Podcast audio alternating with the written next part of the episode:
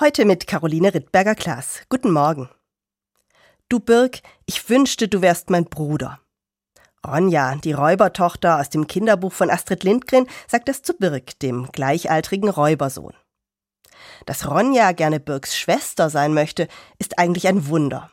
Denn Birgs und Ronjas Räuberfamilien sind verfeindet, solange man denken kann.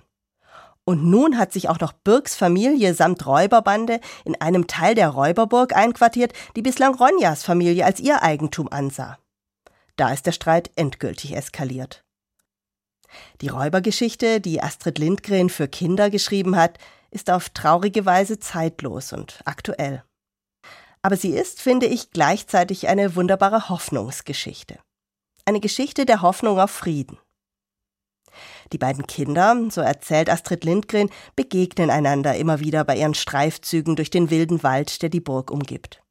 Sie beschimpfen sich, wie sie es von ihren Eltern gelernt haben, und retten einander trotzdem mehr als einmal aus Lebensgefahr. Langsam werden sie nachdenklich. Was willst du, Räubertochter? fragt Birk Ronja ruppig, als sie sich beim Fuchsbau begegnen. Ich will, dass du meine Jungfüchse in Frieden lässt und aus meinem Wald verschwindest, hält Ronja ihm entgegen. Und Birk wird wütend. Deine Jungfüchse, dein Wald. Die Jungfüchse gehören nur sich allein, verstehst du das nicht? Und sie leben im Wald der Füchse. Es ist auch der Wald der Wölfe und der Bären, der Elche und der Wildpferde. Und schließlich stellt Birk bitter fest, Außerdem ist es auch mein Wald. Und dein Wald, Räubertochter. Ja, dein Wald auch. Aber wenn du ihn für dich allein haben willst, bist du dümmer, als ich auf den ersten Blick geglaubt habe. Ronja muss darüber dann doch nachdenken.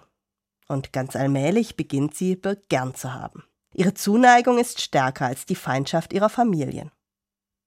Bis auch ihre Eltern Frieden schließen, ist es für Ronja und Birk noch ein harter Weg.